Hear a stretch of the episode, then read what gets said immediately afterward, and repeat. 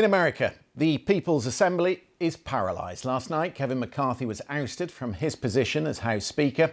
And if you thought that was chaotic, wait for the second course. Right now, the plan for Republicans is to take a week off, elect a new Speaker, and forget this ever happened. But there isn't much confidence among Republicans that they'll be able to do that quickly. It's not for a lack of candidates. There are four or five in the ring, including the Majority Leader Steve Scalise, who, despite his treatment for blood cancer, has thrown his hat in the ring tonight. But the real challenge for House Republicans is finding someone willing to do the job. It's whether a profoundly fractured conference can muster enough unity to hand the new Speaker a stable majority, something we've not seen since the midterms. Joining me to discuss is Aaron Zitner. He's uh, a reporter at the Wall Street Journal. Aaron, good to see you this evening. So we're in unprecedented, uncharted territory here.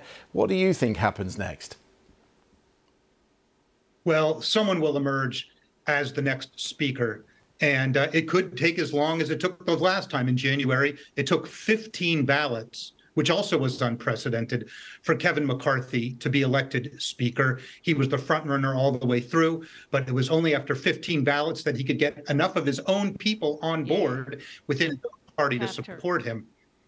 And then, uh, you know, nine months later, he's thrown out the window, which is the first time in American politics. It's the first time we've seen a House Speaker thrown out. So they'll they'll come up with someone, and the question is, will that person be someone who can govern mm. in a time of divide government?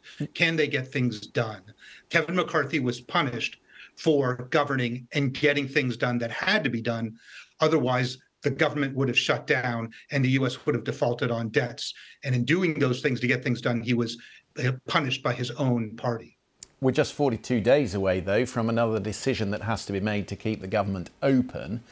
Um, is there anything to stop Matt Gaetz and the other eight rebels last night from voting against the new speaker if they don't like the spending plans he or she is putting forward? Well, that's the really big question. I mean, half of America didn't know who Kevin McCarthy was. And I doubt that really any Americans know the names of these people who are trying to replace him, other than the people who are directly represented them by them around the country. And yet, this says something very big about a big change in politics. People like Matt Gaetz, they don't need to be team players. Social media, online fundraising, partisan media. That allows people like Matt Gaetz to build their own profile independent of the political parties. They don't need the Speaker of the House to come to campaign for him. Kevin McCarthy raised something like $260 million for the party in the last election two year cycle alone, and that didn't save him here.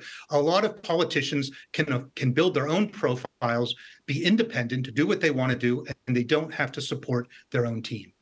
Aaron, I like to tell people around the world who are watching why this is relevant to them. And if they're watching the markets at the moment, they will see that the bond prices, the 10 year bond, the 30 year bond, is starting to rise, the interest rates on those bonds. That means that servicing debt becomes more expensive, not just for the US government, but because all these bond markets are linked, it becomes more expensive for the UK government as well at the moment. To what degree do you think this political chaos in Washington is, is driving the bond prices?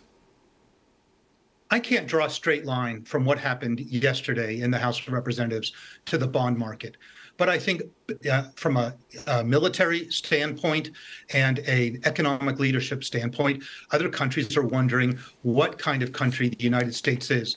After four years of Donald Trump, a lot of norms in our international relations uh, and relations with allies uh, were changed. Our posture toward Russia is changed. And uh, we uh, keep going from crisis to crisis in trying to keep our own fiscal house in order. And again, every few years we have a fight over whether we will pay off our bonds. The Treasury bond is sacrosanct, and yet we keep running to these situations where our government is unable to smoothly find its way to raising the debt ceiling, which is needed to pay our fiscal obligations. And I imagine that is raising questions all around the world. Oh, indeed, because big picture here, the United States is the major player on the world stage. And if there was to be a crisis at any moment, Aaron, if it was a terror attack or uh, the bank run that we had not many months ago, there's no one running the show.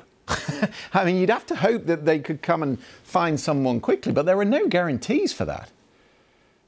Well, there is a temporary speaker, and he's an institutionalist and uh, a person who is in the camp of getting things done. He may or may not run. It looks like he, he probably won't. His name is Patrick McHenry, and uh, uh, he's there now. And if there were a crisis, uh, he would step in and have the support of his conference in a crisis. But on the longer term, look, this is a like a 15 year story that's been going on ever since uh, Obama, President Obama was elected in 2008, which engendered a big Republican pushback and a lot of a lot of political fighting. The animosity you can't say American politics are bitter now. They're more than that. There's outright animosity between these parties.